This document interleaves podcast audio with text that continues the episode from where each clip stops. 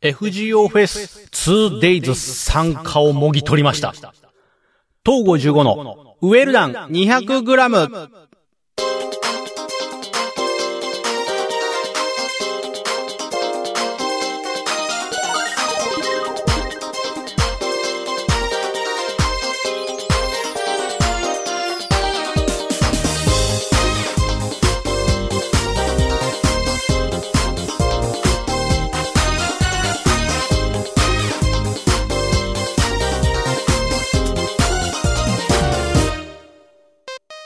うも、東郷15です。勝ち取りました。しっかり勝ち取りましたよ。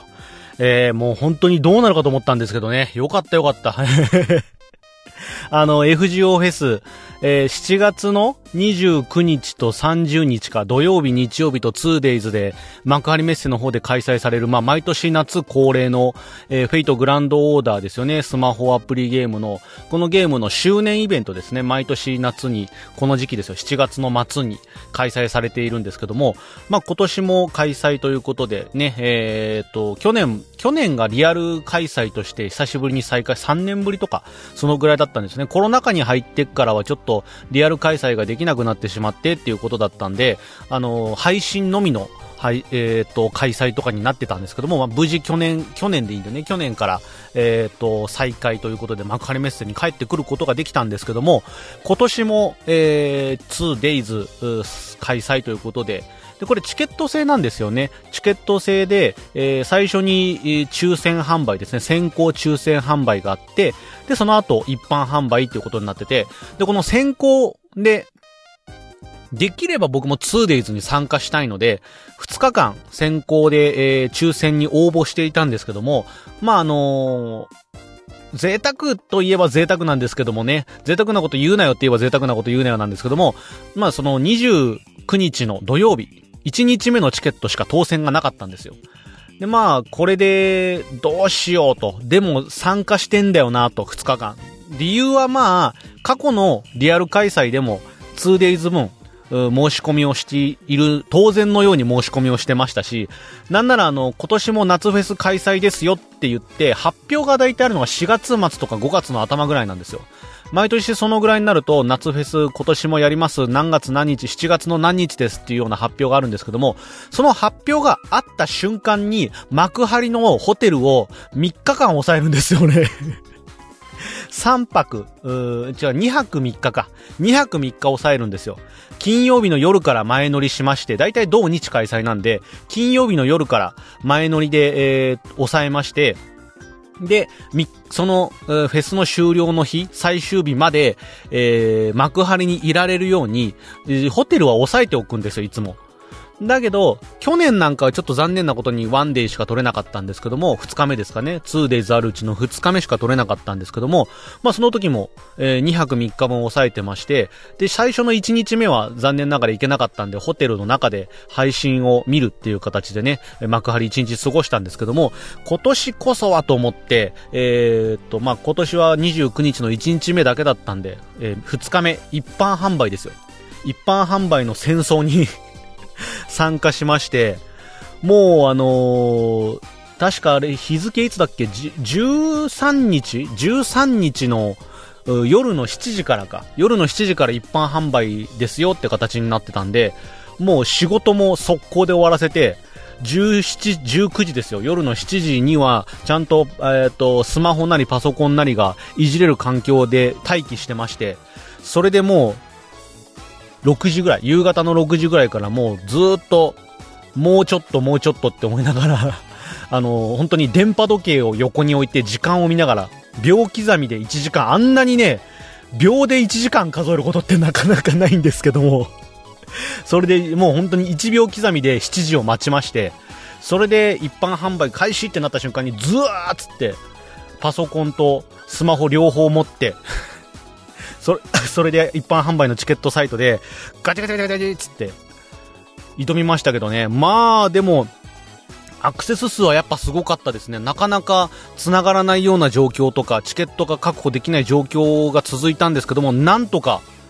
なんとかこの最終日30日のチケットを確保することができて、えー幕張に、えー幕張メッセに2日間いますせ。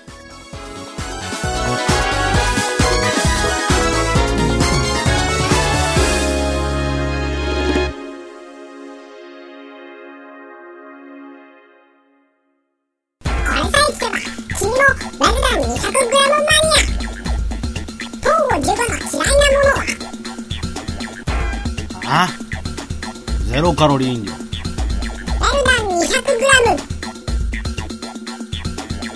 改めまして、東郷15です。はい。もう、なんとか安心しましたよ。去年は去年で、まあでも、あのー、1日目、1日目じゃねえや、1, 1日だけ、2日目の1日だけしかチケットが取れない状況で、で、まあ、金、土、日と幕張にいたんでね、土曜日の夜から、金曜日の夜から土曜日1日は普通にフリーで過ごしまして、フリーツも幕張の、本当に幕張メッセ近くのホテルで、一日ぬくぬくと過ごしまして、これはこれで結構、あのー優雅な一日ではあったんですよね。一日本当に、何をするでもなく、大体こうね、旅先とかで、ビジネスホテルでも旅館でも泊まったりすると、観光に出たりとかね、するんで、ホテルにいない時間って長かったりすることが僕多いんですけども、まあその日ばっかしは、幕張にいるけど、ずっとホテルで、ぬくぬくしてまして、その時は、えーっと、本当に幕張メッセ横にあるアパホテルですよ。アパホテル泊まりまして、あそこ、でかいんですよね。でかい、ま、まあ、ホテルになってまして、中にあの、お風呂も三つぐらいあって、サウナがあってね、あの、サウナ楽しんだりとかしてたんですけども、本当はんで、えっ、と、幕張メッセまで来たら、本当近く、幕張の方に、えっ、と、ユラの里があるんですよね。でかいユラの里っていうあのースーパー銭湯があって、そこのサウナが結構、あのいいよっていうの評判がいいんで行きたかったんですよ。だから、まあ、せっかくだし、えっ、と、一日は空いてるから、そこで、えーサウナ入って、ちょっと幕張のサウナ楽しむのもありかななんて思ってたんですけども、なんだかんだで、本当に、えー FGO の、イベントは配信があって、一日本当に朝から夕方まで、ずっとこう小刻みに配信があるから、なかなかね、意外と外で何か楽しむっていうことよりも、ホテルで涼しい部屋で配信を見てた方がなんかいいなって、その日はなって、結局その外に出出かけたりとかはないまま一日ホテルで過ごしてたんですけども、それでもね、幕張のアパホテルは、でかいんで、中に飲食店もありますし、コンビニもあるし、ドラッグストアもあるし、松清とかあるんですよね。ローソンと松清があって、んで、飲食店も中でご飯食べたりもできますし、で、コインランドリーとかもありますからね、あのー洗濯物暑かったんでね、暑かったんで、本当に、ちょっと、一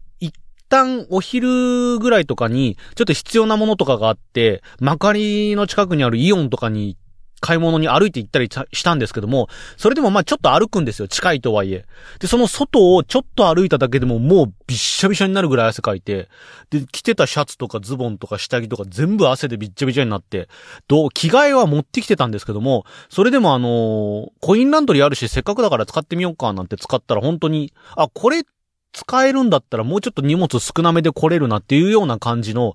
充実っぷりで、で、なんかホテル、一回外に、ま、あの、イオンに行ったりとかした後に、もうなんか暑くて外出るのも 嫌だなってなったんで、そのまま一日、あの、ホテルの中で、えー YouTube で配信を見てたんですけども、まあ、そんな感じでね、えっ、と、いずれにせよ、チケットが取れても取れなくても幕張で、ちょっとこう、リフレッシュがてらで、えー過ごすのもありかななんて思ってたんですけども、それでもやっぱり一般販売でチケットを取るチャンスがあるっていうんだったら、なんとか 2days 参加しても、ほと、元々の本文はそこですからね。あの、去年なんかは本当についででサウナ行こうかなって考えたりとかしてたんですけども、まあそれでもあの結局行かなかったんですけども、アパホテルの中にあるサウナがすごい過ごしやすかったんで、外気浴がまためっちゃ気持ちよかったりとかしたんですけどもね。あの、まあ、その時の話は去年のフェス行った時の話が、あの、ウェルダン 200g ありますので、探して聞いてみてもらえればいいかなと思うんですけども、まあ、そこでね、あの、しっかり、あの、アパホテルの、露天スペースでね、外気浴で整ったりとかしてたんで、本当に気持ちよかったんですけどもね、今年はでも、あの、ちゃんと 2days 取れたんで、金曜日の夜から、えー前乗りしまして、で、で多分日中は幕張メッセで1日過ごして、夜帰ってきてご飯食べて、で、また2日目、えー幕張メッセで1日過ごして、で、楽しかったね、なんて余韻に浸りながら帰ってくるかなって思うんですけども、あのーちょっと寂しくなったのはね、あの、フェスの話とか別に まだ言ってない。これからだから、ね、あの、今、今からすることもそんなないかなって思うんですけども、寂しいなって思ったのは、あの、今まで幕張、これ、これまでも、あの、FGO フェスがあるために幕張には行ってたんですよ。だけど、その、泊まる場所はもうちょっと離れた場所で泊まってたんですよね。っていうのも、行きつけてたスーパー銭湯があって、そこに行きたいがために、そこのスーパー銭湯と幕張メッセがちょうどいい距離になるような場所のホテル、ビジホに泊まってたんですよ。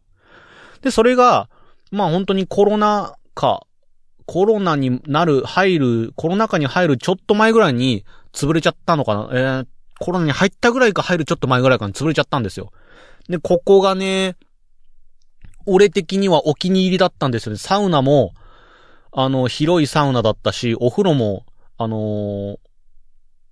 なんていうのかな、特別、なんか、いい、いい、なんか特、特徴のあるサウナとか特徴のあるお風呂だったかっていうと、まあ、言ってしまえば、どこにでもあるスーパー銭湯だったんですけども、そこのね、あのースーパー銭湯の中に入ってる中華屋さんがね、俺の中でドンピシャな、ドンピシャな味噌ラーメンを出してくれる、中華屋、中華屋というかラーメン屋があって、そこに行くのがすごい楽しみだったんですけど、残念なことにね、そこが潰れちゃって、で、どうしようかななんて思ってたら、まあ、そのアパホテルのサウナもいいよってことになってね、そこに、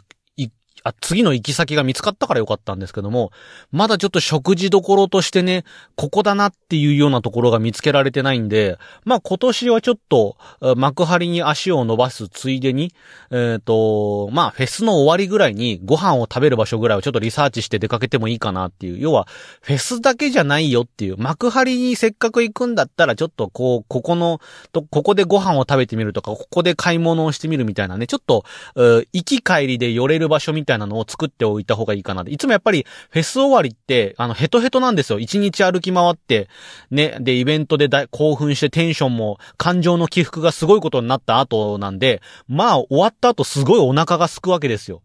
で、そんなお腹が空いた状態で、でもどこ行こうかってよくわからないまま、あの、ぼんやりしたまま、食べる場所もよく、あんま見つけられない。なんか、うん、どこ行ってもここじゃないなっていう感じがしたまま、このまま迷ってるぐらいだったら帰るかっつって、車で僕行くんですけども、高速道路乗ろっかっつって高速乗って、途中のパーキングエリアでなんか普通に、まあそれはそれで美味しいんですけども、パーキングエリアのパーキングエリア飯を食って帰るっていう形になってたんですけども、まあせっかくだから今年は、幕張メッセ周辺でなんか、えーご飯を食べられる場所とかを見つけて、そこで食べて帰ってもいいかななんて思ってるんですよ。あの、いつも、フェス終わりにやってるのは、あの、福袋がね、福袋ガチャがあるんですけども、今年も多分、うんと、最終日、カルデア放送局の時に、えー周年記念ということで、福袋の発表があると思うんですけども、これを発表された後に、えっ、と、ご飯を食べながら、それで、えー福袋ガチャを引くっていうようなことをやりたいなって思ってるんですけども、あの、せっかくだから幕張の地でですよ。せっかくだってね、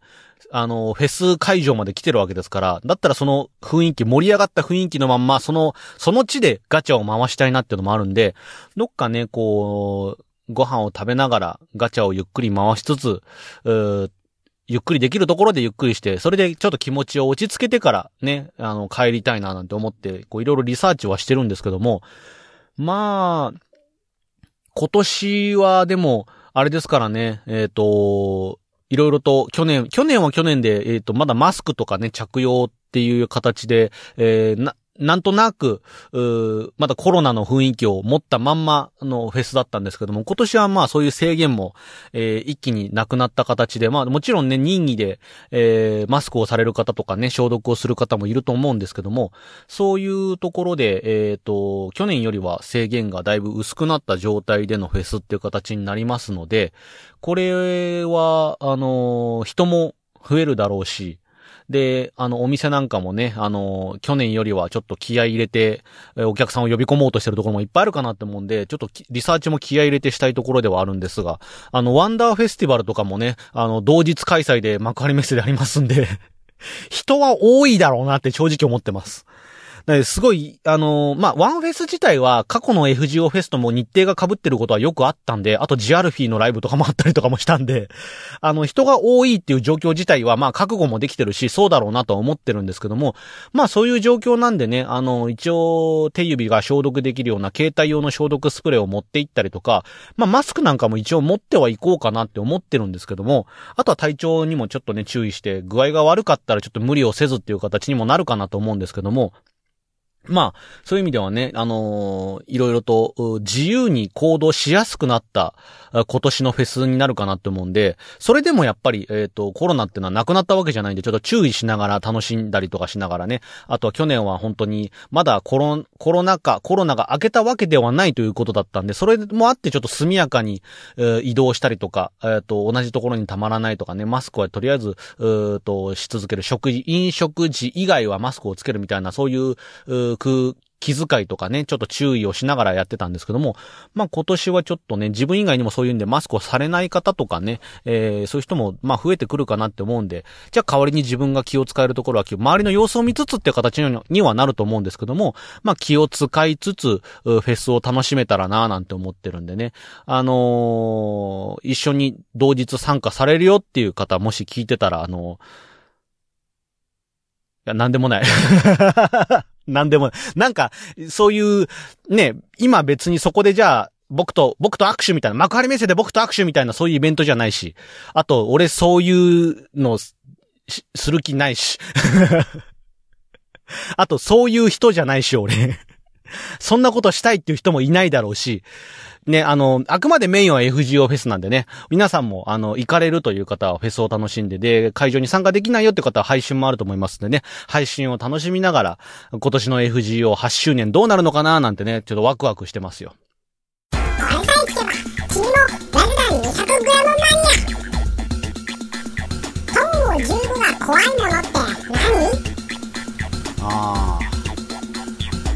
口内炎。ラルダン 200g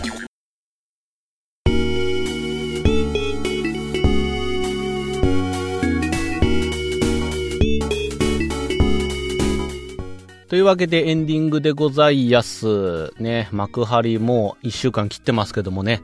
あー縁起でもないことを言うと、こっから俺は体調を崩すわけにはいかないって、フラグを、フラグを立ててるみたいになるんでね、あんま言いたくなかったんですけども、ここで体調を崩すと一気にね、今、今週末って言っていいのかな、えっと、29日、30日のイベントへの参加が厳しくなりますんで、より一層、体調には気を使って、えっ、と、手洗いうがいをしっかりしたりとか、えーご飯をよく食べるとかね。え ー規則正しい生活。早寝早起きが難しいんだよな。これだけハードルがめちゃくちゃ高いんですけども。まあそれでもできるだけ規則正しい生活とか体調を崩さないとかね。あと怪我にも気をつけて、交通安全なんか本当にそうですよ。うっかり、うっかり事故を起こしちゃうとかね、こう、そう、交通トラブルに巻き込まれるなんてこともないように注意しながら、あと、確実に29日、30日に参加できるように、なんなら、前乗りですから28日の夜まで、えっ、と、仕事で怪我をしないようにみたいなね、そういう暮らしをして、丁寧に暮らしていかなきゃいけないなっていう感じになってるんですけども、まあそれで、えー無事、えー会場に前乗りすることができたら、会場でもね、やっぱり人が、いろんなところから人が集まってると思いますんで、そこでもしっかり手洗いうがいをし、ね、怠らずに、そして、えっ、と、興奮しすぎて、えー夜眠れないっつって、寝坊したりとかすることがないように、あの、会場でも、規則正しい生活、健康的な生活を心がけて、えー 2days 乗り切りたいなって思ってるんですけども、何より暑いでしょうからね、あのー暑さ対策しっかりして、水分補給しっかり取るとか、あとタオルを持っていくとかね、あと冷え冷えグッズとか持ってたら、あのネッククーラーとかね、僕持ってます。あの首から下げる、あの、携帯扇風機みたいなの持ってますから、あれを下げていったりとか、冷えピタとかなんかもね、ちょっと持っていくといいのかななんて思いますんで、あのー塩飴とか、スポーツドリンクとか、あと最近なんかじゃね、あのーウェア型の扇風機ですかあの、よく外で作業されてる方なんか着てるの見ますけどもね、あの、ベストみたいな上着の腰元に扇風機がついてて、そこから体の内側に風を送って涼しくすることができるような、そういう、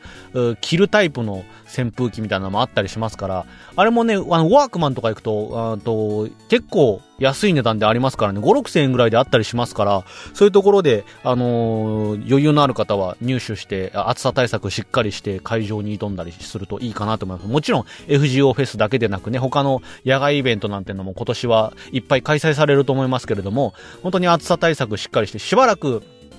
あの、そういうイベントがね、なかなかなかった状態で、久しぶりのイベントってことで、過去に、野外イベントに頻繁に参加されていた方でも、体がまだちょっと戻ってきてない部分とかね、久しぶりの野外イベントっていうことで、体がびっくりしちゃう部分もあると思いますんで、そういったところですね、しっかりとネットとかで情報収集して、えー、体調崩さないように、イベントに参加されるといいかなと思います。あの、野外イベントだけでなくてね、地元の夏祭りなんてのもね、最近僕の地元でも、あのー去年は、え、規模が小さかったものが元の規模に戻ってたりとか、やらなかったところがやるようになってたりとかっていうところもありますんで、そういったところでね、あのー、久しぶりに外出て、えー、暑いなーって、いっぱい汗かいて水分取るの忘れて、お酒の方を飲んじゃって脱水を起こしちゃうなんてこともあり得なくもないですからね。そういったところ体調管理、えっ、ー、と、今一度、どういう風にすると熱中症にならないのかななんてのを各自調べながら、対策を立てて、えー、暑い夏を楽しんでいくといいんじゃないかなと思いますんでね。気をつけて夏を楽しみましょう。ということで、えー、そんな感じで気をつけて夏を楽しめるよっていう方は、えー、東郷15のウェルダン 200g グッドボタンを押してもらったり、チャンネル登録をして、今年の夏も、えっ、ー、と、暑い夏のイベントの待機列の中で